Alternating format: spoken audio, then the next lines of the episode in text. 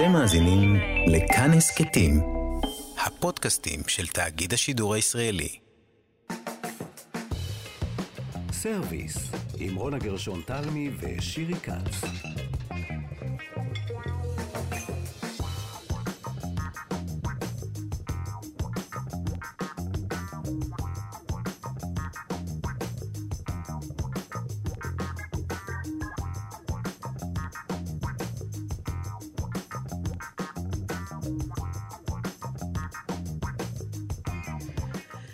שלום לכם, אז אנחנו אכן כאן בסרוויס, אה, בתוכנית חג מיוחדת.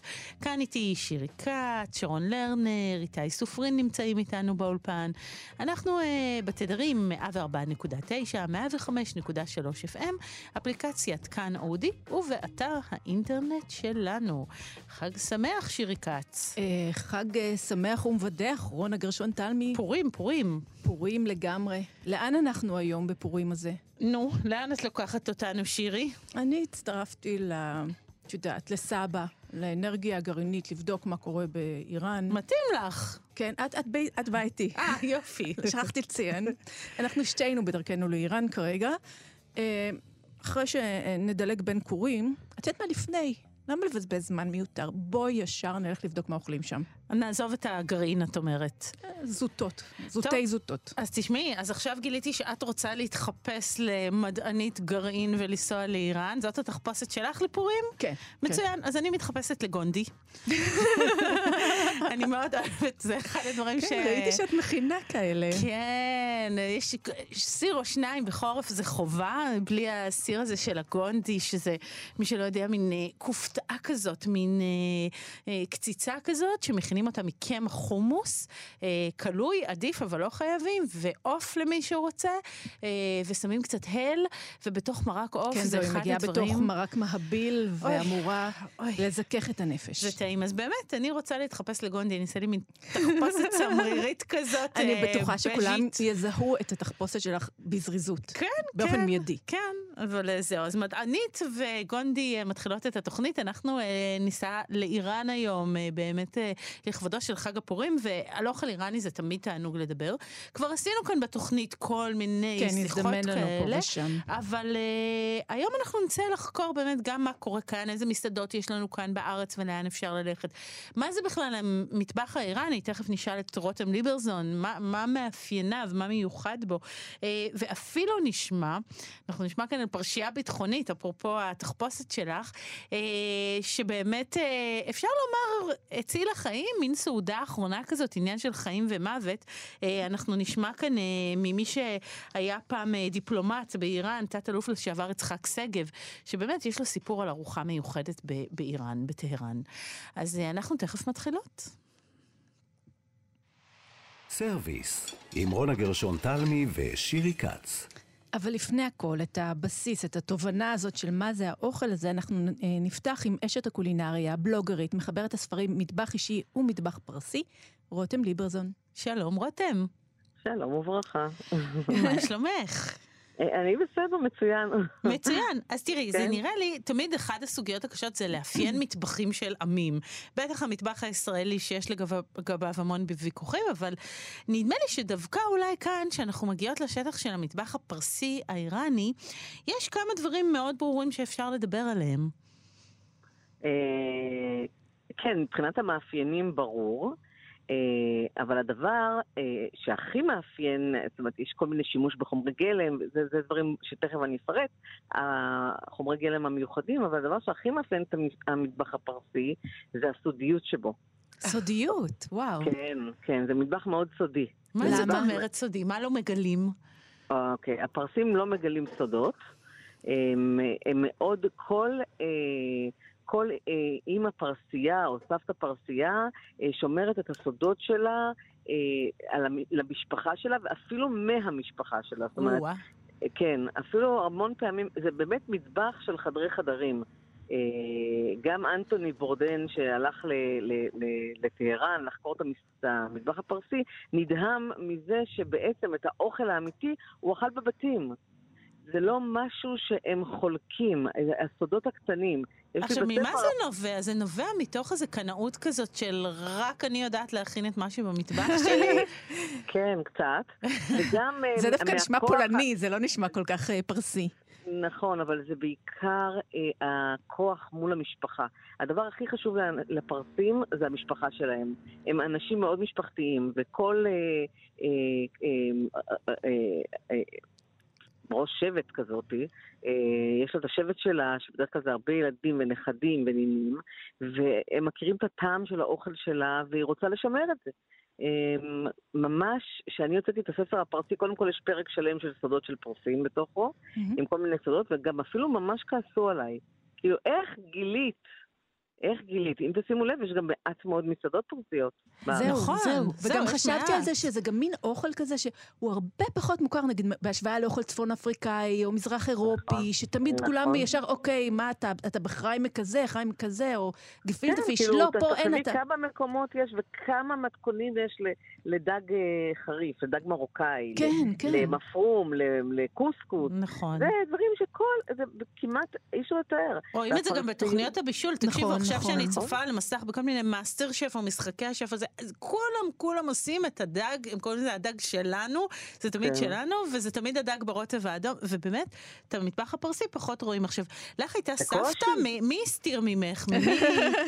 אני, אחד הסיפורים המצחיקים ש, שיש לי בספר זה על, אה, על סבתא שלי, שאני בתור ילדה קטנה גרתי לידה, ובישלתי איתה ביחד, זאת אומרת הייתי תמיד סקרנית לגבי אה, אוכל. ואני רואה ככה, היא על, על, על, על. החזיקה אותי. ואני מסתכלת בתור ילדה קטנה, היא צובעת את התבשילים בכתום ובאדום ובירוק, היה לה ככה קופסאות קטנות כאלה, ועושה את הסירי ענק שלה שהייתה מארחת.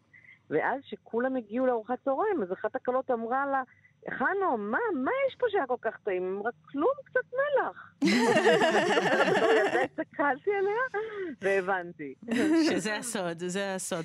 ומה, רגע, אבל מה באמת? כי יש טעמים נורא מיוחדים למטבח הזה. איזה, אם היית צריכה להגיד לי, אוקיי, יש לי פלטה פה של תבלינים, ואיתה אני צובעת את, ה, את הטעמים. אוקיי. אז מה הם? אז אני אגיד, קודם כל, המטבח הפרסי הוא באמת מטבח מאוד בריא. אה, לאו דווקא אה, מעט שמן, כי יש מתכונים עם שמן, אבל לא רבים.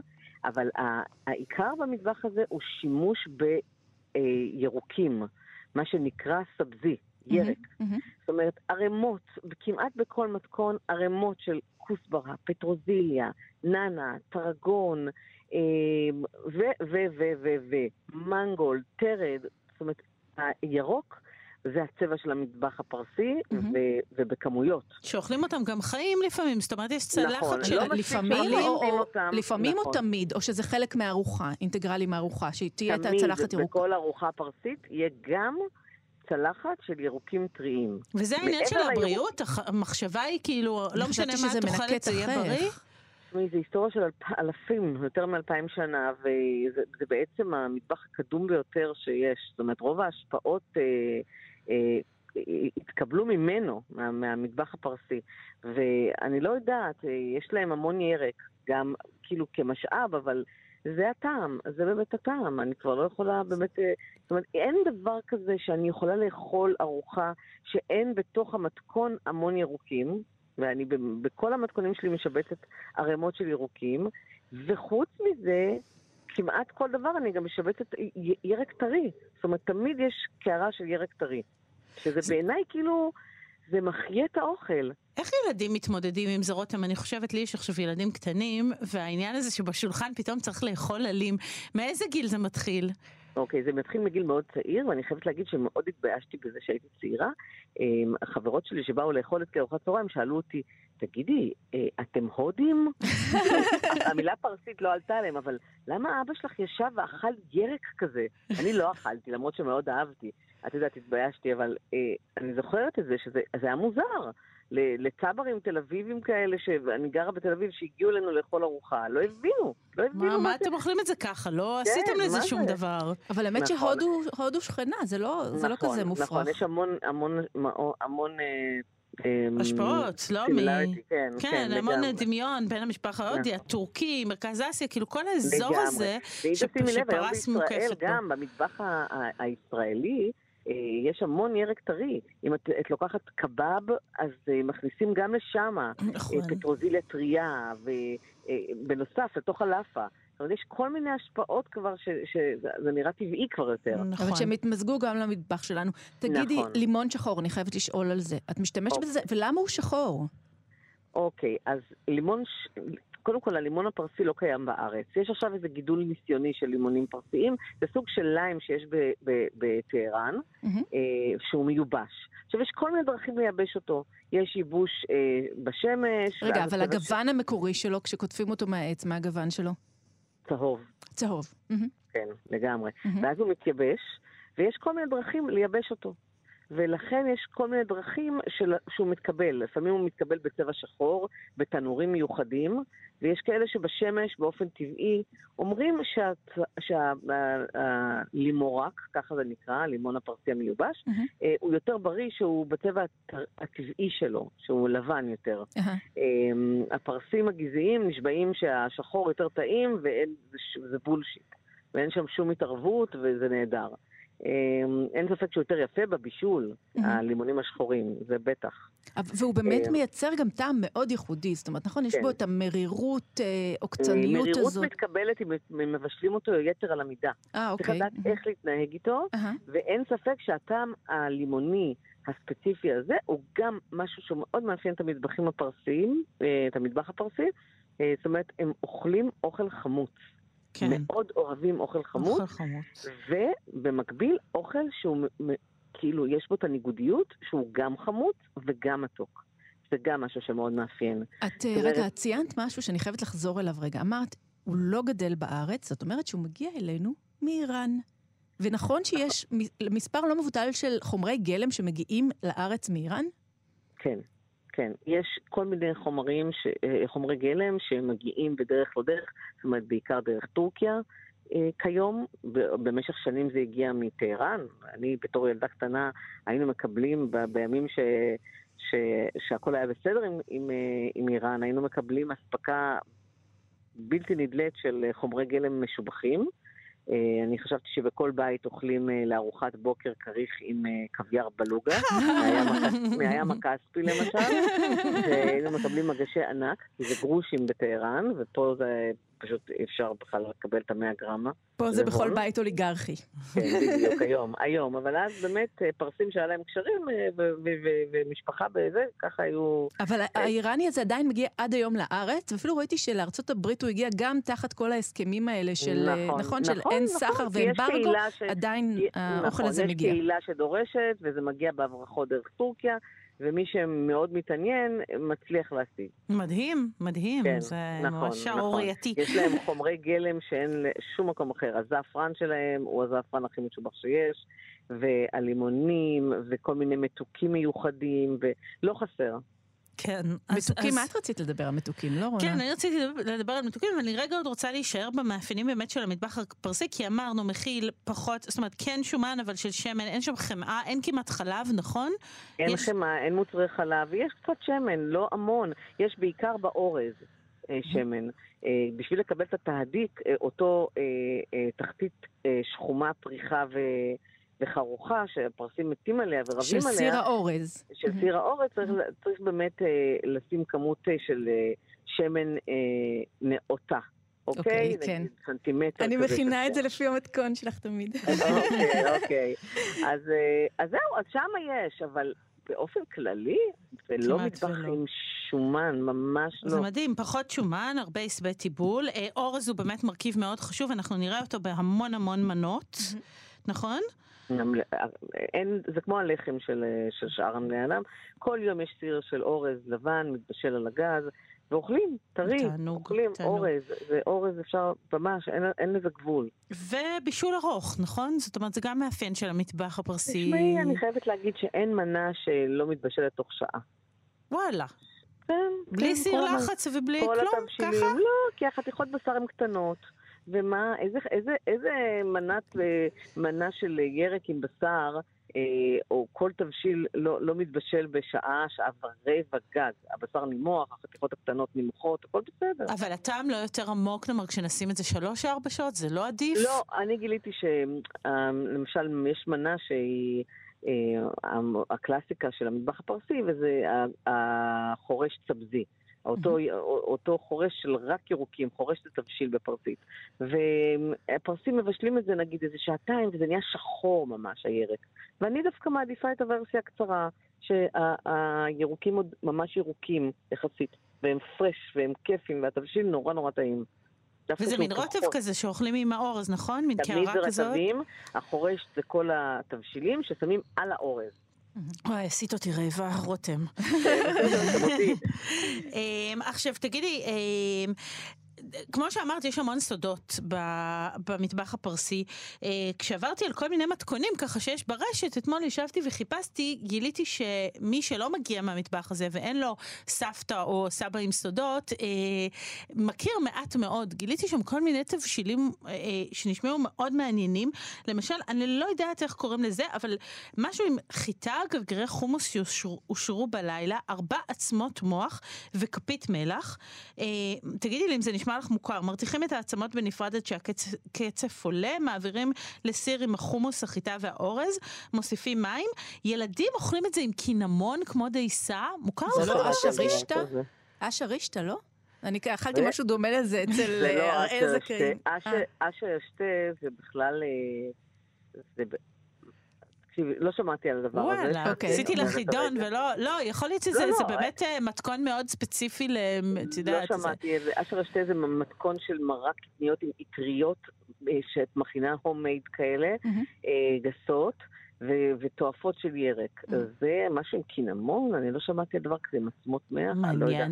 טוב, אני לא אחפש ואשלח לך, אם אני אמצא, סתם מעניין, לא יודעת, אולי מישהו... יש כל מיני הרצאות כן, ברשת. בדיוק, בדיוק. נכון.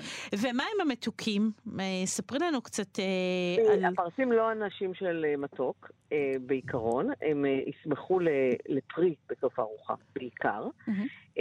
אבל יש להם את המתוקים שלהם, את יודעת, יש להם עוגיות חומוס נפלאות, עוגיות אורז טובות. וואו, עוגיות חומוס זה נשמע נהדר. כן. ואת הפודינג של האורז, לא שזה לא נחשב כאילו. עוגיות חומוס זה כמו עוגיות חינה, רק עושים עם אה, חומוס... אה. ושולה זארד, שזה גם כן, זה מה שאת אמרת, אה, עם האורז, עם הפודינג אורז, שזה נפלא, עם המון הל. וזעפרן. אנחנו מריירות פה. כן. כן, יש, יש מתוקים, יש. ומדלת עושים גם ממתקים, לא? שאני טועה. כן, נכון, יש גם ממתקי אה, ריבות כאלה, אבל עם יותר ממתקים כאלה, שזה מין... אה, אה, אה, יותר חתיכות יותר גסות של הפרי שמבשלים אותו בעדינות, אה, קליפות של אבטיח, אה, כל מיני כאלה, נפלא, ליד התה. מעניין. כן. אני מתה על זה שהמתוקים לא הופכים למרכז, בניגוד לכל מיני מטבחים אחרים, שהמתוק זה עניין, מה, כאילו, אוכלים טוב, אכלת ארוחה מלאה, וזה פרי, זה מספיק, זה אומר שהאוכל הוא ה... הוא העיקר. אני כזאת. בקיץ ומניצה עצמה, ממש אגסים, מעט מאוד מתוק, מעט מאוד מתוק. וואי, אני פרסייה בנשמתי מסתבר. כולנו, כולנו, כולנו. כך נגלה. טוב, רותם ליברזון, איזה כיף. אה, היה נפלא, תודה לך. אנחנו הולכות לבשל מהמתכונים שלך עכשיו, כי עשית תיאבון. יאללה, איזה כיף. וחג פורים שמח. חג פורים הכי שמח. ביי ביי, להתראות. תודה בנות, ביי ביי.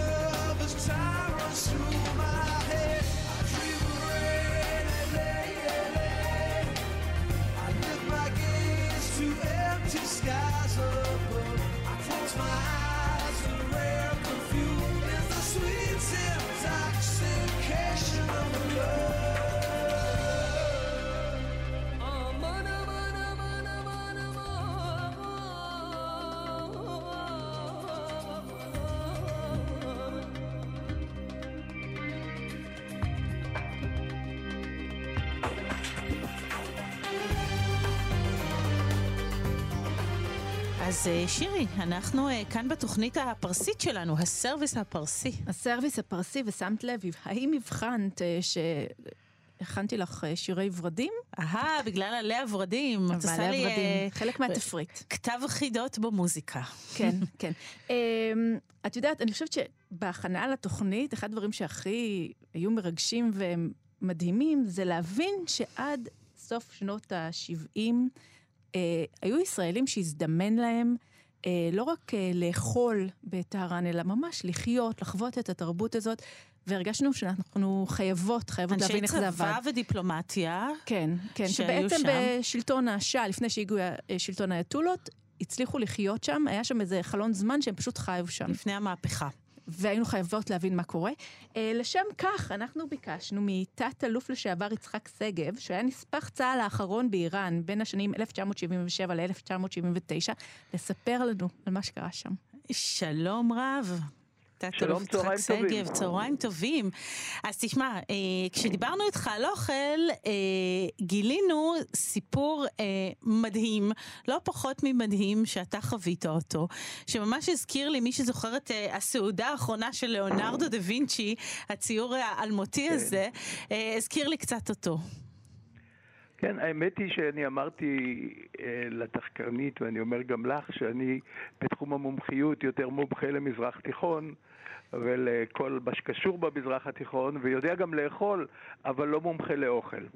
אבל יצא במקרה שהסיפור שיש לי יכול להתאים. Uh, האמת היא שהייתי שם uh, נספח צבאי וראש משלחת משרד הביטחון, כפי שאמרת, בין השנים 77-79. ב-10 לפברואר פרצה המהפכה, ואנחנו עזבנו ב-20 לפברואר. זאת אומרת, היינו עשרה ימים בסכנת אימה תחת חומייני. ובעצם... הסיפור נש... ארוך, אבל צריך להתרכז בארוחה. אז אה, אחרי שניסינו אה, להימלט בכל דרך, כולל פינוי אווירי באמצעות הרקולס שאמור היה לבוא בפיקודו של אפרים סנה למדבר, ושם היינו צריכים להגיע, 33 ישראלים, להתפנות. בסוף הפינוי הזה שונה על ידי שר הביטחון, זיכרונו לברכה, עזר ויצמן, והוא אמר ששני מטוסים אמריקאים של חברת פנאם מגיעים לפנות uh, משפחות של חיילים אמריקאים, 800. והוא סידר 30 מקומות במטוסים האלה. לישראלים. כן. לנו, למשלחת.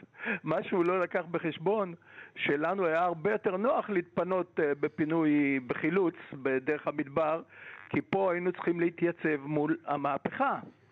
זאת אומרת, נשארתם שם עוד זמן בגלל זה, כן. ולא לא חולצתם לא מיד. מיד. אי אפשר היה לחץ, המהפכה ממש פרצה והצליחה ביום אחד. ואתם לא נמצאים בעצם אה, בבית מלון אה, בזמן שהמהפכה מתרחשת? ב... לא, היינו בדירות, אבל אמרו לנו כעת לצורכי פינוי לבוא למלון הילטון בטהרן. והגענו שם בדרכים צדדיות, כולם, כי בכל הרחובות היו עמודי תלייה שתלו שם את כל מי שהם לא אהבו בלי משפט. ובמלון עצמו היה, היו חיילים של משמרות המהפכה כבר, שהם בדקו ועצרו ארבעה אנשים שלנו. אחד בשם אברמסון, אחד בשם דני סעדון שהיה מנהל, אל על, אחד חיים שילוח שהיה קב"ט, ואחד הראלי חיים שהוא היה במשלחת של משרד הביטחון. והחמור ביותר היה שהם לא עצרו, עצרו אותנו, אותם באשמה שהם ישראלים, אלא שלפי הבנתם הם אנשי סבק, שירות הביטחון האיראני, שמוברחים על ידי האמריקאים.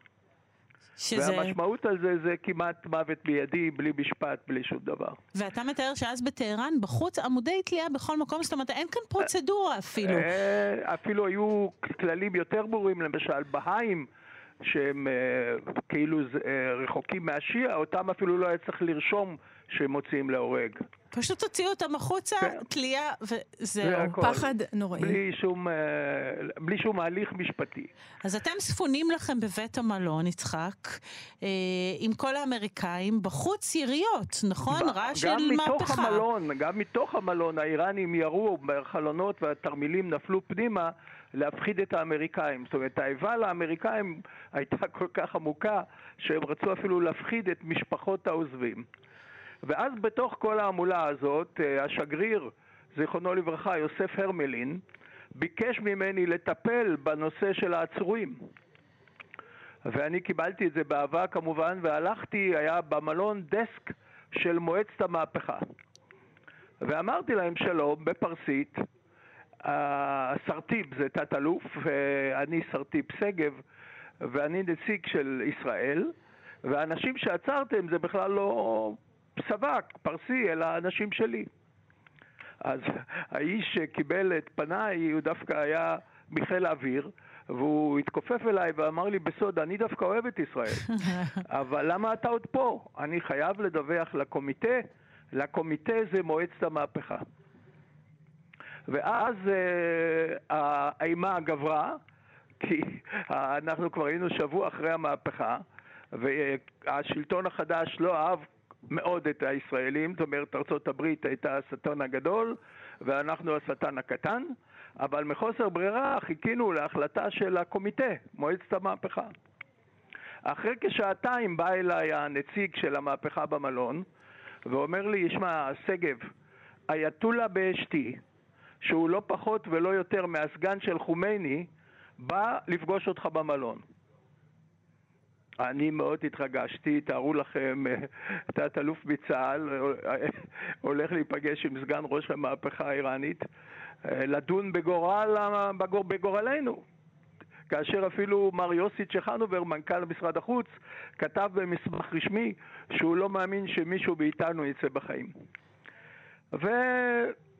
ואני חיכיתי, ואפילו נעזרתי ביהודי פרסי שהיה איתנו, שמו ג'אדה, ואמרתי לו מה אני מתכוון להגיד, אם חסרה לי איזה מילה בפרסית, ופתאום נפתחה הדלת לכל רוחבה, ונכנס אייתולה באשתי, כאשר אה, חיילים מחיל האוויר נושאים את שולי שמלתו מאחור. אני ניגשתי אליו ישר, לא חיכיתי. תוך כדי הליכה ג'אדה הלך על ידי, התעלף נפל. למרות זאת הפקרתי פצוע והמשכתי ללכת אליו. והוא לא כל כך רצה, אבל תפסתי לו את היד ואמרתי לו שלום, אני כל כך שמח שבאת לקבל את כתב האמנתי לשלטון החדש. אז הוא אמר, נער אפתא, לא רוצה, אני מבקש שתסתלקו מהמדינה. מצווה, לא מבקש. אמרתי לו, בסדר, אם אתה רוצה שנסתלק מהמדינה, אז נסתלק. אנא, בבקשה, שחרר את האנשים שלי. אז הוא שאל שאלות, עשה תחקירים, ובסוף שחרר אותם, ואני אפילו ביקשתי את זה ממנו בכתב, והוא כתב. ואז יהיה חצות בערך, ואנחנו 33 ישראלים, 30 ישראלים ושלושה עולים חדשים, כולנו במלון. כפי שאמרתי לך, מראה סוריאליסטי כזה לא יכול להיות. יורים מהחלון החוצה, האמריקאים מבוהלים. גם הפגישה עם באשתי הייתה בתוך הלובי של המלון, לעיני האמריקאים ולעיני הישראלים. שכולם היו מלאי חרדה שהוא עוד יכול לגזור אחרת. ואז אחרי שראינו שניצלנו, אז אמרתי שלכבוד זה אנחנו צריכים לעשות ארוחה. והמאכל הפרסי המכובד ביותר, במענה לשאלתכם, היה פולו אל בלו. זה מין מאכל של דובדבנים מהים הכספי ואורז מהים הכספי, כאשר כל זה מלווה בעוף, שכל דבר מבושל בכלי נפרד, ואחר כך ביחד. הוא גם וזאת... יקר וגם לוקח זמן להכינו. זאת מנה שהכרת מסעודות אה, שהשתתפת בהן, סעודות דיפלומטיות? בוודאי, שהיינו בסעודות רמי המעלה אצל מפקד חיל אוויר, אצל מפקד חיל הים, אה, אצל שרי השעה, זה היה מאכל... פופולרי במיוחד. אה, בכלל, אני רוצה להגיד לך שהאוכל הפרסי הוא טוב מאוד, ואני מאמין עוד שיבואו ימים שישראלים יוכלו לנסוע ויחסים יחזרו להיות תקינים בין הארצות, ואפשר יהיה גם לאכול את המאכלים שלהם וגם לראות הארץ היפה שלהם. אמן. ואז אה, הטבח הראשי אמר לי שזה יקר מאוד וזה לוקח הרבה זמן. והמטבע שלהם מידרדר, היה לי כיס מלא כסף, נתתי לו. אמרתי לו, אדוני, אני לא ממהר, תעשה, קח זמן. ואז הגיע שלוש בבוקר, והוא אמר שהכל מוכן, וערך לנו שולחן, והשולחן היה ככה באזור הלובי, והמצב היה כפי שתיארתי לך, האמריקאים מבוהלים, לא לכולם היה חדרים במלון. האיראנים יורים מהחלונות החוצה, התרמילים נופלים פלינה להפחיד אותם. ואנחנו, המשלחת הישראלית, יושבים כולנו על יד שולחן ערוך ואוכלים פולו אל בלו. מדהים, זה היה טעים? הצלחת לאכול? האוכל הוא יוצא מן הכלל. אני רק אומר לכם שאפילו יהודים פרסים שידעו שאני אוהב את האוכל הזה, שהם הגיעו לביקור בארץ, הם הביאו בקופסאות את הדובדבנים הפרסים ועשו לנו פה את הפולו אל בלו. זה אוכל יוצא מן הכלל. וואו, אז אתם יושבים שם, ונראה שזה הולך לכיוון טוב, אבל אתם עוד לא יצאתם, אתם לא לא בטוחים יצאנו. איך זה ייגמר, ואתם אוכלים ארוחה כזאת, יש בזה משהו סוריאליסטי. פשוט סוריאליסטי. ו... אז זה הפועל בלו, וכדי לספר, סוף הסיפור היה טוב, זאת אומרת, אתם אוכלים, אז אני ו... אגיד לך גם אה, את הסוף, אם עוד נשאר זמן. כן, כן. אז אה, למחרת בבוקר היינו אמורים אה, לנסוע עם ה-800 אמריקאים לשדה התעופה ולטוס, ואז אה, בבוקר אה, אה, אני סיכמתי עם הנספח הצבאי האמריקאי, גנרל בראון, שיש 17 אוטובוסים, שהוא ישים בכל אוטובוס שני ישראלים, שלא נבלוט כישראלים. אני יוצא בבוקר, אני רואה 17 אוטובוסים מפוארים, ואוטובוס אחד מצ'וקמק, ואותו הוא נתן לישראלים. כקבוצה. אני, אני מביט על האוטובוס, שני נערים איראנים עם קלצ'ניקוב. עכשיו, בהרכב שלנו היו 20 מאבטחים, צעירים. וכמובן, כפי שאת מתארת לך, שאת כל הנשק שלנו מסרנו כי הגענו בלי נשק לטיסה. כן. אבל ברגע הזה נתנו קצת שוקולד לשני המאבטחים ואמרנו שנחזיק להם את הרובים והיו לנו כבר שני רובים לפחות. ואז הרגשתי צורך דחוף לרוץ בחזרה למלון, הבאתי עשר תמונות של חומייני ושמנו אותם בצידי האוטובוס. מצוין. ולא חיכינו לשיירה, המרחק היה בערך 17 קילומטר, האוטובוס, היו שם עשרה מיליון איראנים עם עגבניות וביצים לזרוק על האמריקאים, והאוטו שלנו היה המוביל בשיירה עם תמונות של חומייני, ולא זרקו עלינו לא ביצה אחת ולא עגבנייה אחת. אז בסופו של דבר אתם נסעתם כמלכים. תמלכים. והגענו לשם, וכמובן שעשו תחקירים חמש שעות, ואחרי חמש שעות המטוסים המריאו לגרמניה.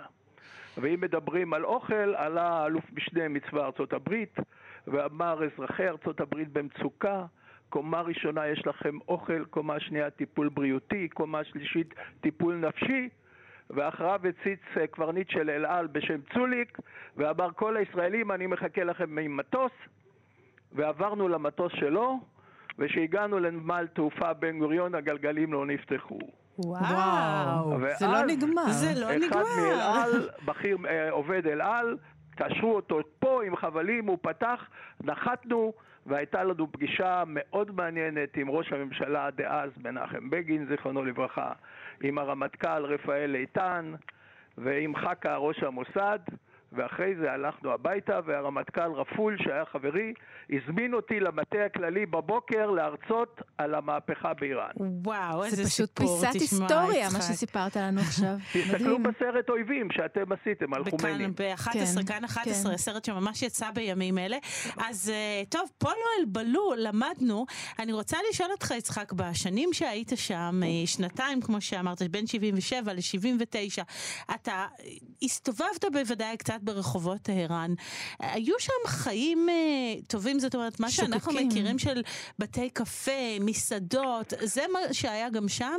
עד הפריצה של ההפגנות, החיים היו יוצאים מן הכלל, נורמליים, מסעדות, הכל, מכל הסוגים. ברגע שהתחילו ההפגנות בערי השדה, ב-78 זה גם, בטהרן המשיכה לתפקד. רק ב-79 זה הגיע כבר לטהרן, ואז אי אפשר היה לבצע חיים. אני אגב הייתי שם עם אה, בני שרון שנפל בצבא, בתי דגנית, שיש לה את המסעדה לחם יין. כן, ביהוד, אנחנו ביהוד. כן, כן, מכירות את המסעדה. ובני גלעד שגב, המלחין, הזמר, אישה מהשמיים, כל השירים היפים, אז הוא היה בגן פרסי. בגן פרסי. כן. וואו. והוא דובר פרסית היום? אנחנו כל המשפחה, דיבר, בלי שום קשר. למדנו פרסית שם, מעולם לא ידענו פרסית. למדנו שם פרסית ודיברנו פרסית. אבל להגיד לכם שזה נשאר היום אה, בצורה מלאה זה קשה, כי עברו 42 שנים. אז סיפור מדהים, אה, פולו אלבלו, ודרך הדובדבנים והאורז והעוף הזה שמענו אה, חתיכת היסטוריה מדהימה. תת-אלוף לשעבר יצחק שגב, הדיפלומט האחרון אפשר להגיד באיראן. במאה אחוז את צודקת. תודה לא, רבה, תודה להתראות. תודה רבה לכם, שלום. שלום.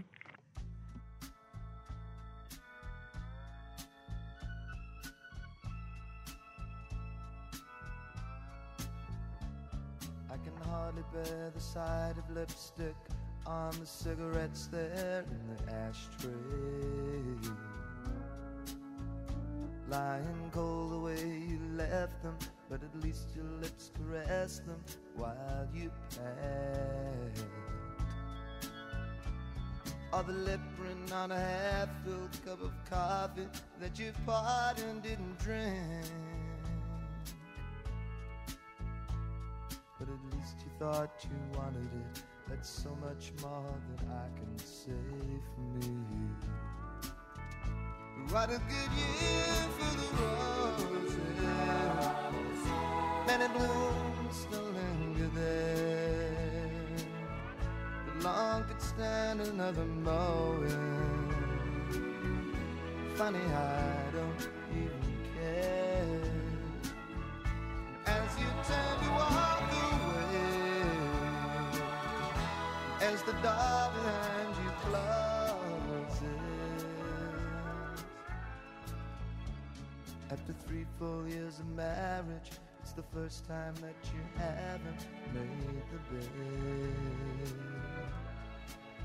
I guess the reason we're not talking, there's so little left to say we haven't said. While a million thoughts go racing through my mind, I find I haven't said a word.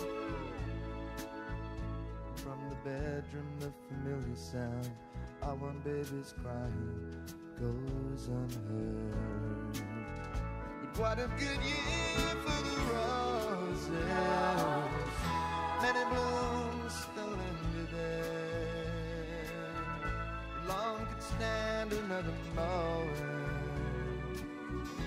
funny, I don't even care.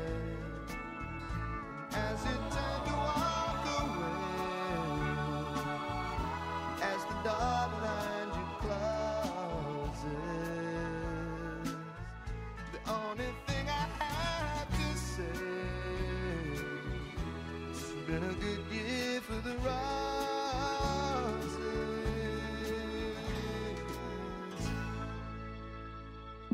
אז אנחנו כאן אה, בסרוויס הפרסי שלנו, ושירי, אני ממש אה, לא מצליחה לשכוח את הסיפור הזה על הפולו אלבלו, על הסעודה הכמעט אחרונה הזאת. אני אה, לא מבינה איך הם אכלו, אני לא חושבת שאני הייתי אוכלת תחת קליעים, אבל לא יודעת. תשמעי, זה כנראה היה כל כך טעים, וזה גם כנראה מרגיע קצת, את יודעת, במקום להתעסק במה יהיה ומה לא, את פשוט יושבת ואוכלת. אוכלת עם קבוצה של אנשים גם. עניין כן, של אופי. אז אני הייתי אוכלת גם את המנה שלך. אוקיי, קחי.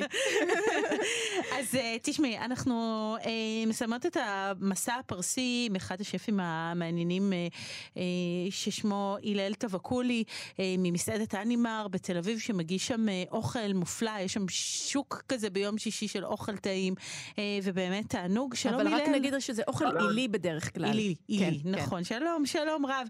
אהלן, אהלן, חג שמח. חג שמח, חג פורים שמח. אז אה, לפני שנצלול באמת על הדברים שאתה מכין, אה, כשהתקרב התקרבת אל האוכל האיראני, קודם כל אני חושבת על זה שאי אפשר לנסוע לשם. זאת אומרת, בדרך כלל אנחנו עושים איזה מסע, לצערנו, אנחנו עושים איזה מסע, נוסעים, אה, מי שרוצה אוכל איטלקי או צרפתי, או אה, לומדים משפים. מה החלום שלך? זאת אומרת, אם, אם אני נותנת לך עכשיו כרטיס טיסה לטהרן, לאן אתה הולך? אה, הייתי שמח להסתובב איזה שבוע במיין בזאר שם, בטהרן. לא, לא הייתי מתנגד. להביא מה, חומרי גלם? מה, מה חסר לך בעצם? אה, בשביל, את יודעת, בסופו של דבר שף, תמיד כשהוא מנסה לקחת איזה איזשהו, או לעשות איזשהו סוג של אינטרפרטציה שלו לאיזה משהו שהוא obvious, אז תמיד הכי טוב ללכת למקור ולגלות כאילו בעצם מה, מה, מה הדבר האמיתי. וברגע שאתה מבין מה הדבר האמיתי, אתה בסופו של דבר לוקח את זה לאן שאתה רוצה. אה, יש המון דברים שהם נורא נורא מקבילים, נגיד, לצורך העניין, למטבח הטורקי. כי הרי את יודעת, בסוף, בסוף, בסוף, הכל התחיל משם באיזושהי צורה, ולאט לאט התחיל אה, להישטף לכל ה... אה, שער אגן הים התיכון. מהמטבח כאילו הפרסי, אתה אומר. בעצם.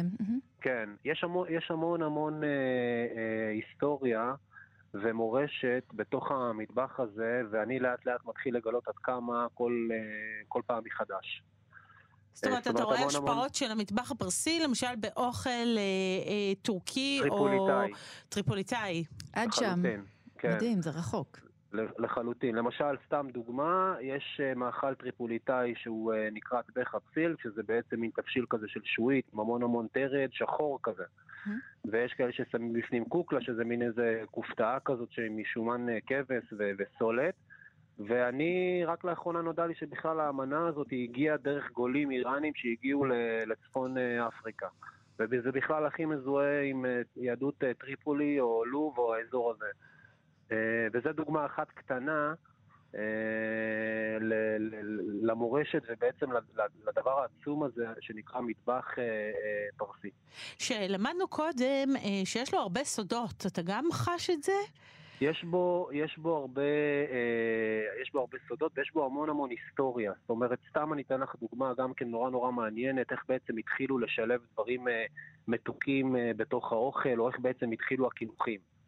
אה, אם אנחנו מדברים על תקופות קצת יותר נשנות, שבעצם אה, יש אה, אצולות או מעמד גבוה שיש להם טבחים שמבשלים עבורם, באיזשהו שלב התפתחותי הם פשוט באו אל אותם טבחים והתחילו לבקש מהם להכניס גם פירות אל תוך האוכל.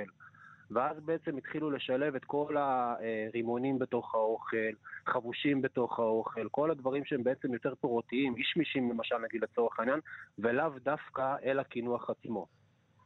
אה, וככה בעצם התחילה להתפתח תרבות קולינרית שיש בפנים את כל, ה, אה, כל מה שאנחנו מכירים היום, וזה הטעמים החמוצים והמתוקים, אה, המון המון שימוש בעשבי טיבול, ולאט לאט בעצם מתפתח כאילו ככה כל הדבר הזה שקוראים לו מין DNA של קולינריה פרסית. עוד דוגמה סתם ככה בשביל הזה, נגיד המילה candy. ממתק. כן. כן, המילת candy באנגלית, המקור שלה הוא מהמילה قند. מה זה قند? قند זה סוכר בפרסית. אה, וואו. כן, הכל מתחבר. אז ממש השפעה רצינית. כן, מאוד. אנחנו פשוט לא כל כך יודעים, כי אנחנו לא כל כך מחוברים למה שקורה שם. זאת אומרת, זה איזה סוג של אניגמה. רק עכשיו, בתקופה האחרונה, מתחילים יותר ויותר לראות כל מיני... אה, אה, שפים צעירים, נגיד יותר בארצות הברית, של בנים של גולים שמתחילים כאילו גם כן לחזור לתוך הסיפור הזה ולהתחיל לגלות ולהתחיל לעשות ולהתחיל לקחת את זה בעצם כאילו למה שאנחנו היום. דומה לכמה דברים שאני עושה פה באנימר ואת נגעת בזה בתחילת השיחה. לא, באמת שאנחנו כמעט לא מכירים אה, אה, מסעדות פרסיות, יש ספורות, כן. והן בדרך כלל מזהות כמסעדות פועלים. נכון. ופתאום זה משהו מאוד חדש, שאתה הצעת, ובאמת אה, שפים ספורים נגעו בזה. כן. הרעיון הזה של לקחת את המטבח הזה שהוא נורא מורכב, ויש בו גם איזה אלמנט קצת מלאכותי, אני חושבת. מאוד, כן. ולתת לו איזשהו uh, טוויסט של להגיד, אוקיי, זה מטבח עילי, זה מטבח שיכול להיות מכוכב משלן. נכון? ויש מסעדות מכוכבות משלן היום שהן בעצם מטבח פרסי. לא בארץ, כמובן. Uh, אני מאמין שיש אולי אחד או שתיים, אני לא כל כך אני מכיר. מצאתי אני בקליפורניה כן? ובעוד איזה מקום במונטנה, כן, מצאתי. זה כנראה בנים אה, של אה, גולים שאת יודעת לאט לאט איכשהו ככה מה שנקרא חזרו למורשת ולבית, פחות או יותר מה שאנחנו עושים פה בהרבה הרבה מסעדות, זאת אומרת לוקחים אוכל של בית ונותנים לו את הפרשנות אה, שלנו. אני מאוד מאוד אוהב לעשות את זה גם בגלל שהמטבח הזה, מה שאנחנו מכירים בארץ הוא כשר. והמטבח הפרסי, רוב האנשים, זאת אומרת, אוכלים שם את האוכל שלהם לא כשר, עם חמאה, עם עם אה, יוגורט אה, שמעורבב ביחד עם אה, בשר ודגים ופירות ים, אם אנחנו מדברים על האזור שיותר כאילו גובל במפרץ הפרסי. זה עולם ומלואו. זה עולם ומלואו, בקיצור. פעם אמרת לנו, כשדיברנו איתך באחת התוכניות, שהאוכל היהודי הפרסי אה, הוא ייחודי לגמרי. שבעצם מה שאנחנו מקבלים כאן הוא, הוא לא האוכל כנראה שאנחנו נאכל בכל פרס, ושהוא אפילו, אה, זאת אומרת שהוא, שהוא מופלא. כן. אה, איך, איך זה התפתח של היהודים שם? זאת אומרת, יש לך הסבר לדבר הזה? כן, את יודעת, בסופו של דבר היהודים אה, תמיד אה, בתוך אה, כל מקום שהם חיו בו ניסו למצוא תחליפים. אם אנחנו כרגע קופצים שנייה לאיטליה, לרומא, אז יש מין משהו מאוד מאוד מזוהה נגיד עם המטבח היהודי הרומאי, שבמקום לשים מלמעלה פרמזן על פסטה, היו לוקחים את הגריב הלך, מטגנים אותו, מוסיפים לו פירורי לחם, וזה בסופו של דבר הפך, הפך לאיזה מין גרמולטה שעליה היו מסיימים מנה של פסטה. למה? כי זה לא בשר וחלב, וזה משהו שהוא מתחבר כאילו בעצם לתוך דנ"א יהודי. ולאט לאט המקומיים ראו שהיהודים מתחילים לשים את הדבר הזה מעל הפסטה שלהם, זה תפס, ולאט לאט ככה בעצם אה, אוכל מתחיל להשפיע ומתחיל לעבור ממקום למקום. כנ"ל למשל נגיד הגונדי. הגונדי שאנחנו מכירים, נגיד לצורך העניין, אה, אותה כופתה שעשויה מנגיד פרגית וקמח חומוס, זה משהו שמאוד מאוד מזוהה עם מטבח יהודי איראני, אה, ולא עושים את זה הגויים נגיד לצורך העניין. לא עושים, הייתי בטוחה שזה לא מטבח עושים. פרסי קלאסי בכלל. לא, למה לא עושים? קודם כל, אני היום אני יודע את זה, כי אני מתחיל כאילו לקרוא קצת יותר ספרות בנושא, אבל אני יכול להגיד לך שאני למשל, אצלי מהבית, אז הגונדי, אה, הוא לא היה עשוי מבשר פרגית וקמח חומוס, אלא מאורז ובשר. זה גם נורא נורא קשור באיזה אזור, במיוחד אתה הגעת מפרס. זאת אומרת, כל אזור היה מאופיין יותר ב, ב, ב, במאכלים שלו. כנ"ל גם לגבי לחם, נגיד, לצורך העניין. נאן, למשל, לחם, זה שם כולל, כאילו, נגיד לצורך העניין, למה שאתה יכול למצוא באיראן. אבל הלחם הזה מורכב בעצם גם כן משלושה דברים. יש את הסנגק, שזה לחם שאוכלים אותו יותר, נגיד לצורך העניין, אה, בערב. שאיזה סוג לחם זה, הסנגה? שזה כמו מין אה, פיתה מאוד מאוד ארוכה, זאת אומרת, בדרך כלל זה נראה כזה כמו מין משהו מאוד מאוד ארוך, כמו מין אה, סדין מאוד מאוד ארוך, זה, זה מגיע אפילו לגודל של כמעט חצי בן אדם. וואו. כן, בבוקר אוכלים יותר את הלחם הברברי, שזה מה שאני עושה, כי זה לחם שמתאים יותר לארוחות בוקר. שמה מאפיין אותו? שנייה, אני כבר אספר, ובצהריים אוכלים את הלאווש. Okay. אוקיי. שזה כמו פיתה עיראקית שיותר מתאימה נגיד להאכיל בתוכה קבב בצהריים. אוקיי? Okay? הלחם הברברי זה מה שאני עושה פה. Uh, בימי שישי באנימר מרקט שאנחנו uh, מכינים כל uh, יום שישי, והוא בעצם, הסיפור שלו נורא נורא יפה. הסיפור של הלחם, יש לנו זמן? כן. בטח. הסיפור של הלחם הברברי מגיע בעצם מקבוצה של ברברים, אנשים לא, אה, מה שנקרא, מתורבתים, שהיו חיים באזור של בין הגבול בין איראן לבין אה, פקיסטן למעלה. ולאט לאט הלחם הזה התחיל להגיע לטהרן, ובגלל שזה הפך כאילו וקיבל איזשהו סוג של משהו מאוד מאוד רציני בתוך המורשת שלהם ובתוך התרבות של האוכל שלהם, אז המלך באותה תקופה שינה להם את השם מברברי לכברי, וזה ככה נקרא חבל כברי, אבל הלחם הברברי נשאר עדיין באיראן, והוא עדיין שמר על השם הברברי. יפה, אז הכל עניין של שם, מכיוון שכשהמלך אוכל אותו צריך לשנות שם, אבל זה אותו הלחם הטעים. ועל הדרך הוא פרגן להם והפך אותם מאנשים לא מתורבתים וברברים, ונתן להם שם יפה שזה נקרא קברי, האזור הזה בצפון. אמ, לענייננו, אני לוקח את הלחם הברברי ואני מכין אה, קבב אה, פרסי שעשיר מאוד מאוד בזעפרן והמון המון עשבי טיבול. אה, זה יוצא עם כרוב כבוש שאנחנו מכינים פה, האירן, שזה בעצם משקה שיש בו ורדים וזירי בזיליקום. אה, שזירי בזיליקום זה משהו שהוא מאוד מאוד אה, בריא, וזה בעצם יש לו את כל התכונות כמו של צ'יה בסוף הארוחה, והוא מאוד מאוד עוזר לעיכול. ושום שאני מחמיץ אותו בגולפר. גולפר זה תבלין מאוד מאוד מעניין שלאחרונה התחלתי להשתמש בו והוא גם מגיע אלינו בדרכים, mm-hmm. כן, הוא מגיע אלינו בדרכים לא דרכים אה, לארץ, הוא עולה משהו כמו 700 שקל לקילו. אה, והוא פשוט משנה את הטעם של כל דבר שהוא נמצא עליו, נכון? זה מה שקראתי הוא, עליו. הוא מה, ש... מה שנקרא, הוא מגיע ממשפחת ה... ממשפחה של התבלינים החמים או המלחשים. Mm-hmm. אם נגיד לצורך העניין ניקח את הנאנה או אה, אה, מנטה, אה, שזה בעצם תבלינים קרים שהם באים מהמטבח הקר יותר, אז הגולפר יותר מתאים כאילו למטבח החם ולמלחש. נגיד לצורך העניין כמו טרגון. אם את נותנת איזה ביס בטרגון, תמיד יש לנו על קצה הלשון כזה מין סוג של חוש. נכון. או אם תשימי נגיד בתוך הפה משהו בסגנון של אה, אה, ציפורן. אז זה תמיד כזה נותן איזה סוג של מין הלחוש, או אפילו זה טיפה יכול להרדים טיפה את המקום. הגולפר הוא מהעולם הזה. מדהים. תגיד, רק דבר אחרון שרציתי לשאול אותך לפני סיום, אתה סיפרת לי שאתה יצרת קשר עם בלוגרים איראנים. כן. ובעצם כן, גילית כן, שמה, כן. שהם אוכלים את אותו דבר כמו שאתה מכיר?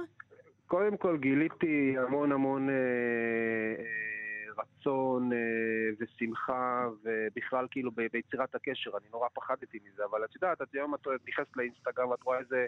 איזה איראני, ואת יכולה ליצור איתו קשר אם את רוצה. נורא, פחד, נורא רציתי לראות מה תהיה התגובה, והתגובה הייתה כל כך אה, חמה ומקבלת, ו, וקצת אפילו טיפה עצובה, כי הם מבינים שבסופו של דבר אולי בימי חיינו לא נצליח להיפגש. אה, אבל אה, תמיד. למשל הגולפר זה משהו שככה ניסיתי להבין אותו דרך אותה אח- אחת הבלוגריות הללו, שהסבירה לי פחות או יותר כאילו מה הכיוון ולמה כן משתמשים בזה, דברים שלא הצלחתי לראות נגיד בספרות אה, כתובה. אז זה מרגש מאוד, ואני באמת מקווה שיום אחד כן. עוד אה, נדבר איתך אחרי שהיית בטהרן ותספר לנו אה, קצת סיפורי טהרן. חוויות מהביקור. כן, אז, אוכל מחבר בסוף. לגמרי. לגמרי. אז הלל תווקולי, כן. מאנימר, המסעדה המופלאה בתל אביב, ויאללה, תודה רבה. לחזור לשגרה, להוריד את החלודה. הלוואי. הלוואי. עוד אין תאריך למסעדות, נכון? בעזרת השם. טוב, טוב. אנחנו מחכות. תודה. נחכה.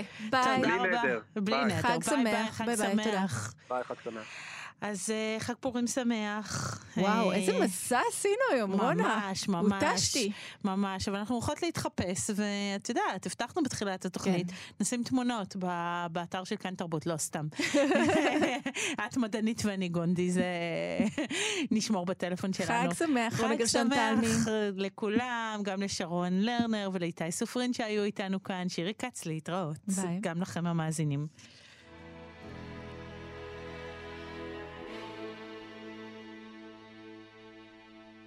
היא הייתה הקיסרית הלבנה של הצלילים הנבראים מן הקרעים בנשמה.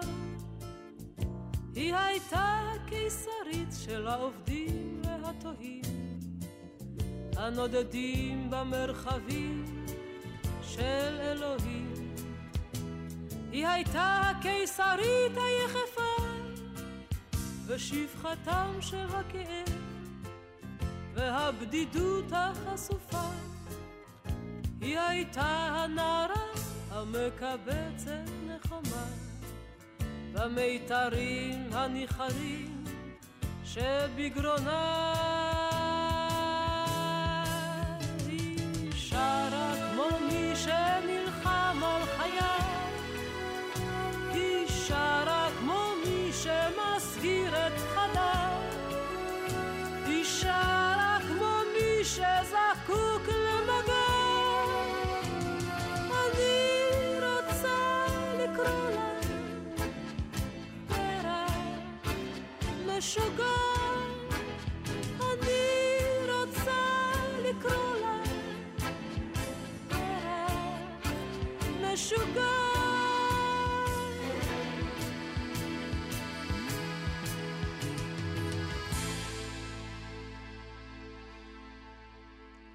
הייתה הקיסרית האומללה, ולפעמים היא צעקה כמו ציפור מקוללה.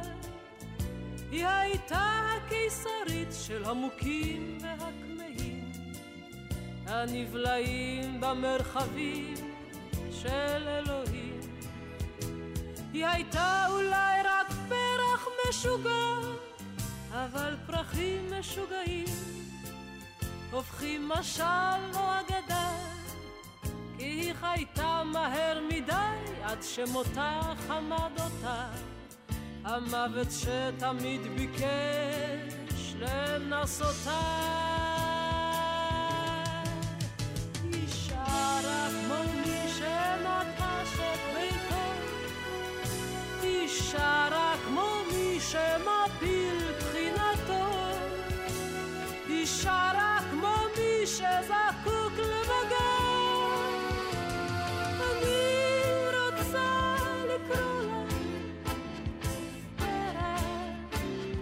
משוגע.